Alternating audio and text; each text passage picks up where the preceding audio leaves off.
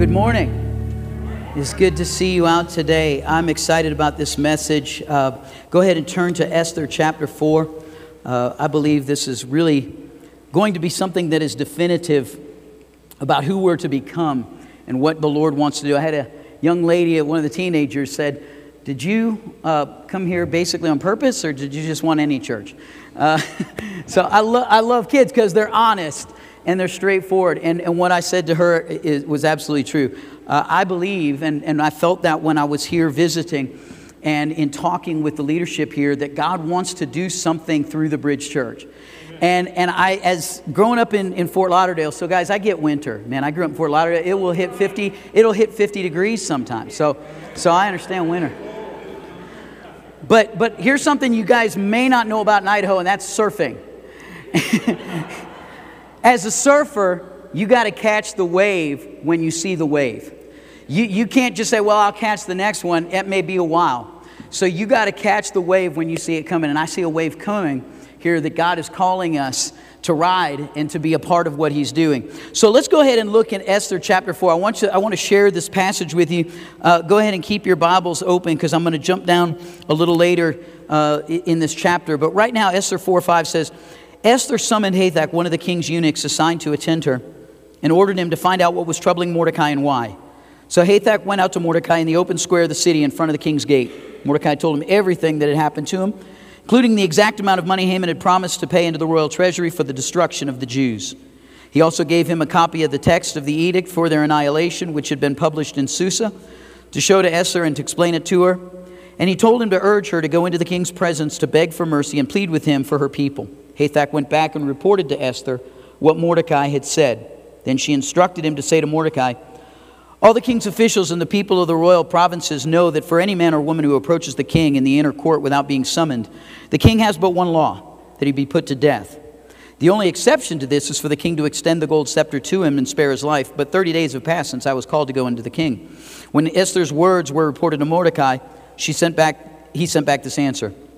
Do not think that because you are in the king's house, you alone of all the Jews will escape. For if you remain silent at this time, relief and deliverance for the Jews will arise from another place, but you and your father's family will perish.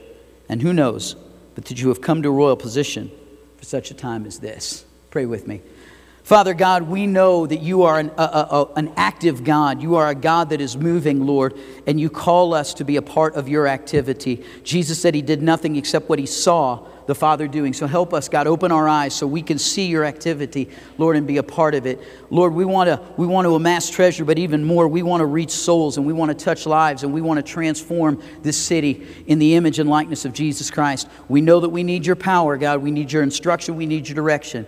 And we ask, Father, that you would do your will among us, and we just abandon ourselves and surrender ourselves to it today. In Jesus' name, amen and amen. Esther was a Jewess living in Medo Persia during the time of the Jewish exile after Babylon had been defeated. Uh, what had happened was in 586 BC, Israel had been defeated. The, the southern kingdom of Judah, which was the last remaining vestige of Israel, had been defeated by the Babylonian kingdom. You fast forward a number of years, the Babylonian kingdom is defeated by the Medo Persian Empire. And so the Jews were living in captivity under this empire. Esther, through a series of incidents, had become married to the king, a man named Xerxes. And we fast forward a few more years, and we're now in a life or death situation. Mordecai was Esther's cousin, and he was more like an uncle. He was older, and he had raised her. Her parents probably were killed during the time of, of the defeat of Israel, as many Jews were. And her cousin, uh, this older man, had raised her, and he would not bow down to this egomaniac, power hungry courtesan named Haman. So Haman gets so angry, he deceives the king into drafting an order not to kill Mordecai, but to annihilate all the Jews. To annihilate all the Jews. Now, we find out at the end of the story that this deception would be found out. The Jews were, were given the freedom to defend themselves, and in so doing, to enrich themselves by taking the property of those that they would be fighting against. This became the Jewish feast of Purim.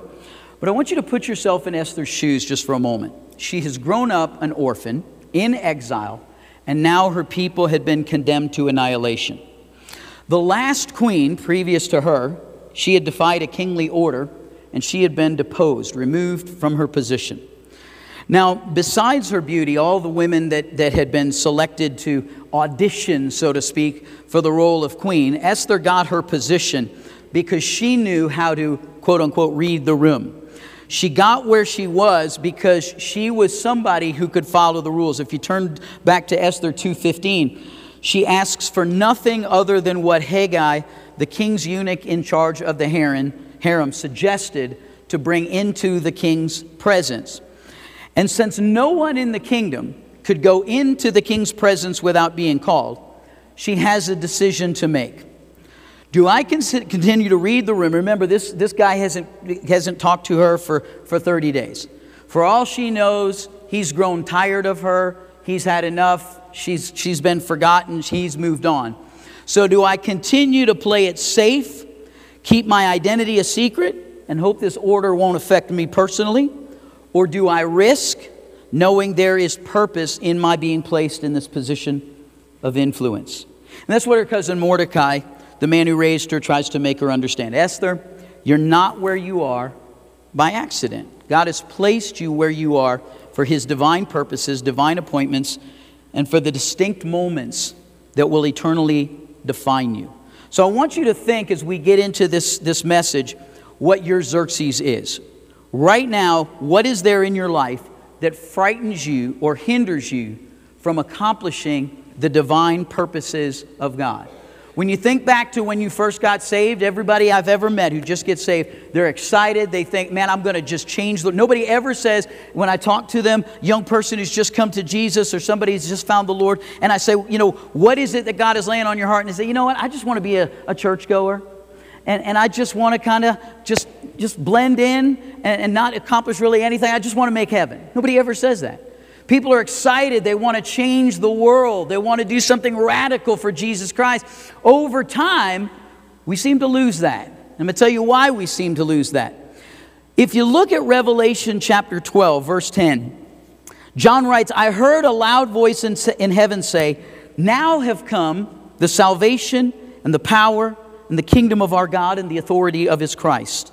For the accuser of our brothers, don't miss that word, who accuses them before our God day and night, has been hurled down.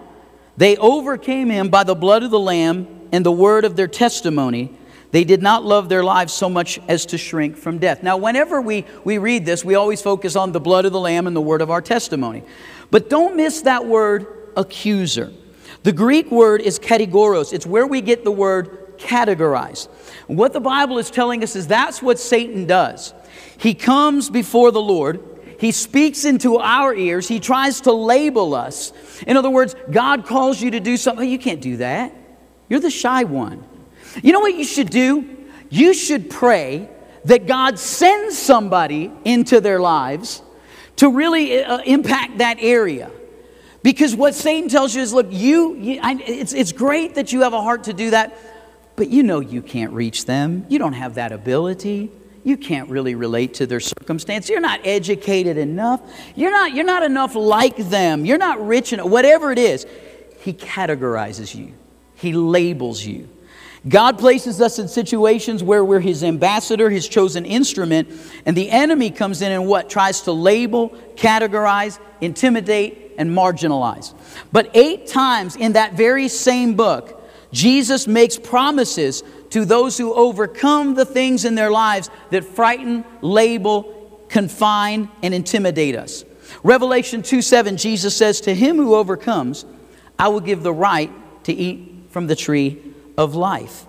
Revelation 2:11 He who overcomes will not be hurt at all by the second death. Revelation 2:17 To him who overcomes I will give some of the hidden manna and give him a white stone with a new name written on it, known only to him who receives it. Revelation 2 26. To him who overcomes and does my will to the end, I will give authority over the nations. Revelation 3 5. He who overcomes, you start seeing a pattern here, will be dressed in white. I will never blot out his name from the book of life, but will acknowledge his name before my Father and his angels. Revelation 3 12. He who overcomes, I will make a pillar in the temple of my God. Revelation 3 21. To he who overcomes, I will give the right to sit with me on my throne, just as I overcame and sat down with my Father on his throne. And Revelation 21 7 says, He who overcomes will inherit all this. I will be his God, and he will be my son.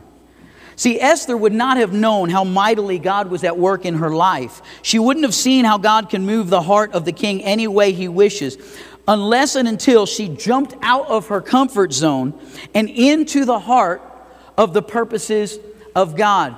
I, I, some of y'all old enough to remember when they had evening services in church. I know that sounds like a radical concept, but they had evening services.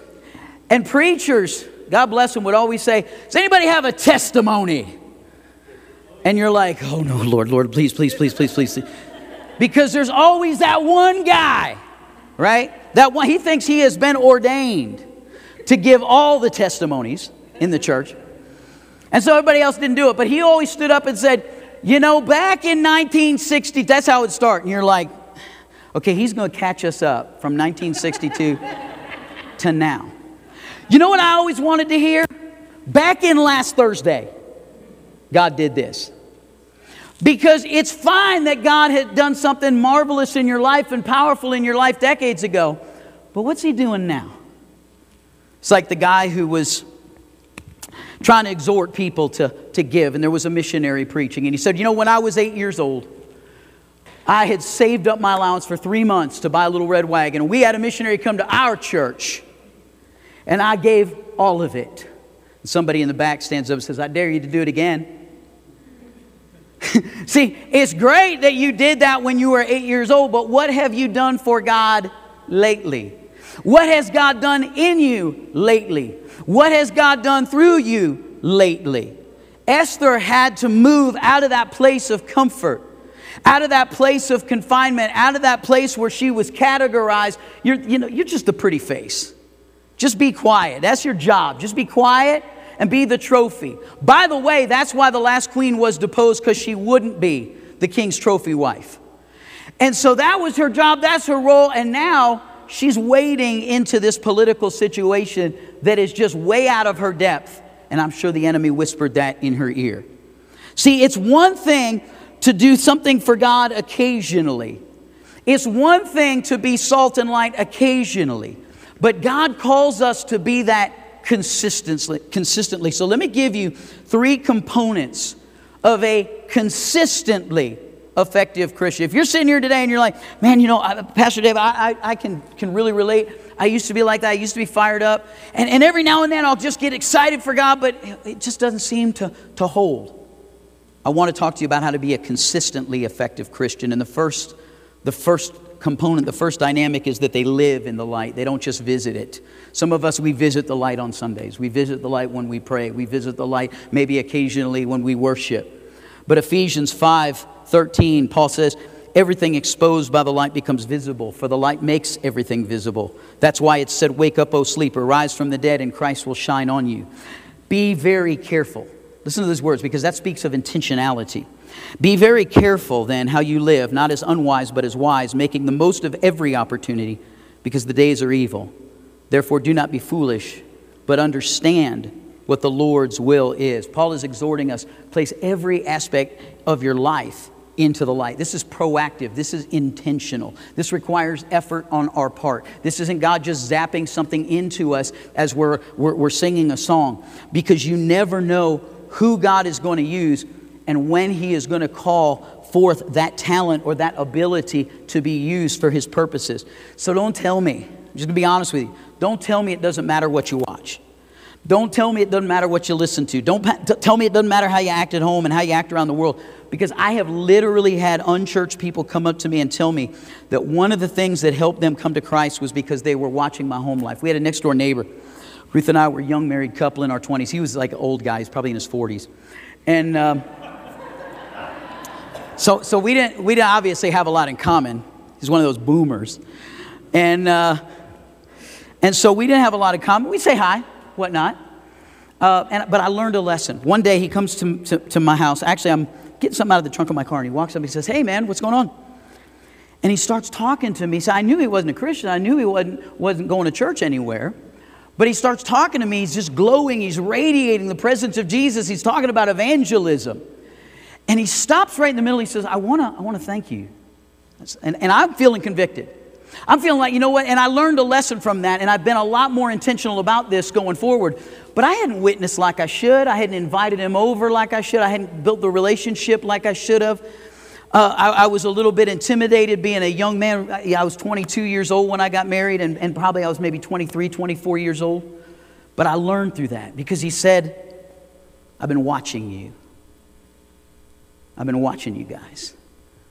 We see all these negative headlines and we get upset that the world is watching us in a negative light. But we can make the most of every opportunity. If the world is watching, we can show them Jesus Christ. See, we can't pick and choose what areas of our lives are off limits to God because, hey, believe me, your neighbors know when you fight. For some of, the, for some of them, that's their entertainment for the week. It's, it's only when we bring every area of our lives to Christ that we know what needs His work. How many y'all clean in the dark? Have ever clean your house in the dark? It'd be stupid. You can't do it. You have to turn the lights on in order to know what needs to be cleaning. Now, some of us were afraid to turn the lights on because if, if we do and we let, let the light shine in, on certain areas of our lives, we know what's going to be revealed. If you don't believe me, ask yourselves how many times you've actually not wrestled, not tried to justify, but how many times have you actually gone to God and said, Lord, what do you think about this show I'm watching or this movie I'm watching? Lord, what do you think about my giving? See, some people are like, I hate, you know, the preacher's always talking about giving. By the way, Jesus' two favorite subjects were hell and giving. So some people like, I, I love this church, y'all never talk about hell. I'm like, you hate Jesus. Because Jesus didn't seem to shy away from subjects that made folks uncomfortable. He talked about stuff that hit us where we lived and what was really valuable to us and what our motivations were. And so when we bring those things into the light and say, God, what do you think about the way I talk? What do you think about my relationships? What do you think about my habits? See, then it's not the preacher. Then it's the Lord. Then it's the Holy Spirit. See, the Bible isn't here to make us comfortable living in the dark. God gave us His Word so that we could shine its light in every place that our feet walk. How do we do this? Well, Ephesians 5 15 and 16 says, Be very careful how we live. That's consistent intentionality. Not as the unwise, that's the contrast there. Someone who lives in darkness lives carelessly. If you lived in a darkened home with no source of light, you'd never know how messy it was. But once the lights were on, you'd gain understanding on what was needed to fix things. Paul says the days are evil, meaning you can't count on time to be your friend. And then Ephesians 5 says, Don't be foolish, but understand what the Lord's will is. I was sharing with somebody just before church this morning about just patterns of thinking. We were talking about patterns of thinking, and sometimes we can get ingrained these negative patterns of thinking. There's a theological word, it's called the noetic effect of sin N O E T I C, noetic. And, and what it means is when we fell into sin, our brains were affected as the rest of us were. And that's why Romans says, What? Be renewed in the thinking of your minds. We have to, we have to change the way we think. So, the first dynamic, the first component is to proactively, intentionally say, God, I am going to bring every area of my life into the light. The second component is that they live, the spiritually ready Christian recognizes and reacts to opportunities. So the first is proactive, what I need to do. The second is reactive. How do I respond to what the Lord is doing? The man or woman of God who consistently walks in the will of God will experience the joy of the Lord. You know this. You know this from the relationships you have is that the men and women in your life that are most consistently joyful are the ones who are walking consistently in the will of God. They bear fruit and they see things that other people don't nat- naturally see. And that's what Paul is calling us to do.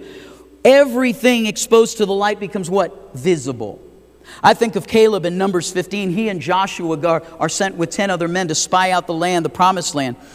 And they're the only two of the 12 who saw the purposes of God in what seemed like a bleak situation. All 12 of them saw the size and the strength of the enemy. Well, that's, that shouldn't have been surprising. It's a good land. That's why God is bringing them to it. People want to live there. And so there have been a lot of people move in and they go into the promised land and they say, you know, this is going to be this is not going to be easy to get them out.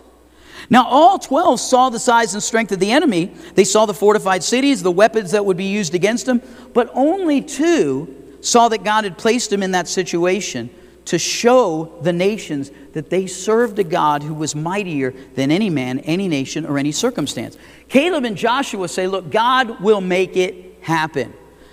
I know that there are things in your life, maybe it's shyness, Maybe it's fear. Maybe it's intimidation. Maybe you've allowed the enemy to categorize and label you to the point where you think, you know what, I, will just, I'll just get by. I'll just worship. Maybe I'll give and maybe I'll, maybe I'll serve a little bit, but, but we don't have that life changing attitude anymore. We don't have that, like we talked about last week, that fire of walking. Did not our hearts burn within us when we walked along with him in the road? See, Caleb and Joshua are there. The other people are saying, well, we're like grasshoppers in their sight. And I ran the math a, a, number of years ago, and I think that meant that the people looked about 174 feet tall. right? So that, that, it's ridiculous, but I promise you that if you listen to God, He will call you to something that will intimidate your flesh. He will call you to something where you have, that's why Paul said, I beat my body and make it my slave. There was, a, there was an old school preacher, probably in the early 1900s. His name was J.W. Buckaloo. And he was, he was doing like brush arbor and tent revivals. And one day, he passed by a, a, a bakery and his mouth started to water. And he smacks himself in the face and says, Behave yourself, mouth, and you'll get some bread and cheese later. And I'm like, That guy takes that verse literally. That's, I will be my body. But he's basically telling his flesh, you ain't running the show. See, that's what fasting does. That's what prayer does. That's what giving does. That's why the Bible says, discipline yourself unto godliness. The godliness it isn't, isn't the discipline, but it's the means to the godliness. Right? A lot of folk pray. A lot of folk will read scripture and not become godly. But if you want to be godly, you are not going to do it without prayer. You are not going to do it without sacrifice. You are not going to do it without releasing your stuff, your time, your treasure, your talent. You have to do that. Because if you want to be ready when God taps you on the shoulder and says, Hey, I want to put you in the game, I want to use you, you have got to discipline yourself unto godliness. My wife and I, when we got married, we just started praying together about nine o'clock. And then our daughter came along, and so she was in the baby carrier beside us. To this day, nine o'clock at night, my whole family. I don't, I don't care if, if my, my daughter who's over 30, if she's visiting, it's prayer time. It's prayer time. Because that has become a habit. And you know what happens? I remember Ruth and I, we were out on date night, and, and we, we saw a family crossing the street, and it was obvious the little girl had cancer. We've seen, you know, when we're out on, driving around and maybe there's a terrible accident, it is reflexive. We'll just grab hands. Let's pray. Let's pray. You discipline yourself so that you're ready and you're able to be responsive. You can recognize and react when God says, I have a need for you. Will you recognize those moments when you see them? The time when God wants to, to move, to show Himself, and you say yes to Him at that moment. See, some, some Christians will come and say, Pastor, I just, I just can't seem to find the joy of the Lord in my walk anymore. I'm saying, well, when's the last time that God moved through you to bless somebody else? I had a young man come up to me this morning. I don't even know if he's still here. He, might, he was here for the 9 a.m. service. Probably 20, 25 years old, just in tears. He said, Pastor, I was one of those people. I just saw things, this, this universe was the way it is. And, and this in the last couple of weeks, God has just broken me down and just showed, revealed himself to me. And I, just, I just told him, I said, I'll be praying for you, man, because God is laying hold of you to be a part of whatever he wants to do. I'm seeing that. I recognize that God has brought us across the country and God is, is just joining us together as a family because He wants to do something awesome. God does not want to do church as usual at the Bridge Church. He's got enough churches that are just content doing just, just church as usual to say to the Bridge Church, I'm going to call you to do the same. He is looking, his, his spirit is moving across the earth, and he's looking for people. I, I went into a little church that had been a strong church, but it was 90% military and the base closed. They're running 14 people. And one of the things that I said when I got there was look, I think we're about humble enough for God to use now. we're, we're, we're about, because nobody thought this church is about to close. The former pastor told me the only thing that church needs is a wrecking ball. Six layers of shingles on the roof. Crazy stuff we saw all over the place. We had a drop ceiling that dropped on us and fell on us. We, we, we, had, we had no floor. I'm going to show a video one of these. We had no floor in the kitchen. I had a little, little my son, it's his birthday today. He was about, about two or three years old, and, and literally no, flo- no floor. There was just floor joists that he could have just fallen through and, and, into the ground.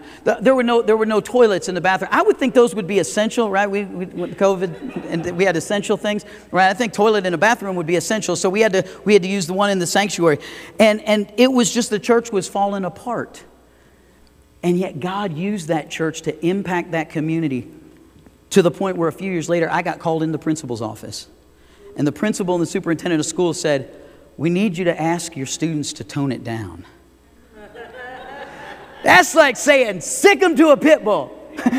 we, we just getting your attention. Now, look, I'm I'm a son of educators. My dad was, was a dean of faculty at a, at a very prestigious school in Europe. My mom was an educator. She was a supervisor for the Broward County school system. My brother was, uh, to this day, works at the Pentagon. He was a command sergeant major in the, in the 101st. Uh, and my younger brother is the lead counsel for employment law for the Attorney General of the state of Florida. I grew up in an academic household. I could sympathize with these people, but at the same time, I wanted them to understand that, look, I want my, my students to cooperate. We don't want to create a disruptive attitude, but don't ask me to get in between what God is doing and the people that God is trying to affect. And it leads me to the third point, and that is people who are spiritually ready will fulfill God's purposes. I, I mentioned I was going to jump back to Esther. Esther 4.15, Esther sends this reply to Mordecai. Go gather together all the Jews who are in Susa and fast for me. Do not eat or drink for three days, night or day. I and my, ten- my attendants will fast as you do. When this is done, I will go to the king, even though it's against the law. And if I perish, I perish. So we need more Christians that have this look, I am going to fulfill, it's like the three Hebrew young men. King, I'm not bound to your idol. My God can deliver me, but if he doesn't, I still am not bound to your idol. Whatever happens, happens. But God has brought me to this place of divine intersection to fulfill his will. I don't expect you to remember anything I said within three weeks, but I want you to remember this video clip that I'm going to show you right here. Who's next? Who's next? Who told you that the purposes of God would, would be easy? Who, who told you that it would just happen? Who told you that, that sin that defines you would just go away or, or that your own will would, would just dissipate or that your flesh would just say to the Holy Spirit, Have your way in me? Even with all the anointing on Paul's life, he says, I strenuously contend with all the energy of Christ that works so powerfully in me. Church, people who don't feel they have a purpose are usually hiding from it because they believe in their own insignificance or they want to believe they have a purpose, but then they want it to align with their plan and their comfort and their wants. And what happens is that the tension builds until we either settle for treading water and accomplishing nothing, or we move out and we face our fear. I want to lay one more scripture on you before we get ready to worship. Hebrews 12:1 says, "Therefore, since we are surrounded by such a great cloud of witnesses, let us throw off everything that hinders and the sin that so easily entangles, and let us run with perseverance the race marked out for us. That's what that coach was doing. That's what all those players were doing as they began to get excited and draw near. Don't quit. Don't give up. Don't back down. Do you know right now there is a great cloud of witnesses in heaven, many of which worshiped in this building? Some of them worshiped as part of this congregation and they're saying, Move into God's purposes. Move to that next level that I know you have in you and that God is speaking into your life. What God wants to know is, will you run that race what with perseverance? Perseverance means I push through. I push through my fear. I push through that label. I push through that categorization. Will you give Him your very best? That church I took in, in, in that little church that had been a military church, uh, I took that church, I left that church in 2004 and I took a, a, a, big pay cut and I came to a church running that was, that was running about 30 or 40 on a Sunday morning. But I knew that God had brought me there for such a time as that. I actually turned that church down three times and God still kept putting it before me. And when I left that church, it had, grown to almost 400, God called me to take a church of 30 or 40 and make less than half what I was making. And in 2017, when that church was finally able to pay a full time salary, where I was near family, it was warm, and, and, and I could walk to the beach in South Florida. God called me to go to Mount Vernon, Illinois, to an abandoned church in a place where I didn't know a soul and wasn't guaranteed anything in salary. Why did I do that? Am I crazy? No. I did that because there is nothing that is worth more to me than accomplishing God's purposes. I hope when I leave this earth, they say to me, He's a nice guy. If they say that, means that there's been some change in me from when I was young. So, so that helps. I hope they say He loved to worship, He loved the Word. But what I really hope is people said, Dave chased the purposes of God in every season of his life. That's what I want my epitaph to be. Right now, in this moment, the Bridge Church needs visionaries who will purify themselves from everything that hinders, who will look at the fields white unto harvest, who will rise up and elevate to the greater work that God is calling us to. God is not calling you to stagnation. God will never say to anybody in this room, just stay right where you are spiritually and hang out until you take your last breath. He'll never say that to you. If you hear that voice, that's the accuser. That's the categorizer. That's the one telling you you can't do it. We need some folk who will reject the return to Egypt mentality of playing it safe and who will run with abandon into God's promised land and fulfill God's purposes, who are ready for the opportunities that will define who you are and the legacy of your life. Look, there are some fairly significant opportunities I can think of right in front of me. I can't hardly go a day without somebody coming up to me and say, Pastor, can we do this? Can we move into this? And you know what? It's not a question of finances or numbers or anything. It's a question of are we really, are we really ready to be obedient to God no matter what. That's what God is at. God is not asking us to reach the 30 or the 50. God is saying, Will you be, when I speak to you, when I draw you, when I call you, will you be obedient? See, I doubt Esther would have asked for the situation she was in. I doubt she would have seen it coming. Caleb was waiting and longing for his for 40 years, but that's not the issue. The issue is if God were to open your eyes, if the Holy Spirit were to speak into your life, to where you can build his kingdom, where you can elevate, will you be ready for it? So I want to ask you as we get ready for worship, as the praise team comes, if you're hungry, and I don't mean a kind of, yeah, I guess so, but really hungry to be a difference maker in God's economy, I'm going to open up this altar. I, I want to pray with you. If you're ready to tell Jesus, Jesus, I am done giving you less than my very best. I am here from this moment on to make a difference. I didn't come to be celebrated. I don't want cheerleaders, I want teammates. That's what I'm looking for at the Bridge Church, who will ask the Lord, God, why have you placed me where you have, among who you have, and given me what you have given? God, show me, open my eyes so that I can fulfill your purpose in this new season of my walk with Jesus. And then to move in that purpose with consistent intentionality, watch what He does with your life. Will you stand with me?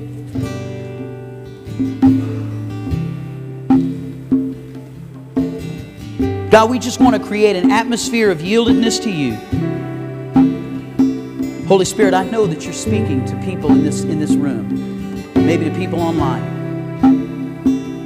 Father God, show me, open my eyes to what you have for me. I want to be a better father, a better husband, a better pastor. I want to be a better servant, but most of all, I want to be more like Jesus.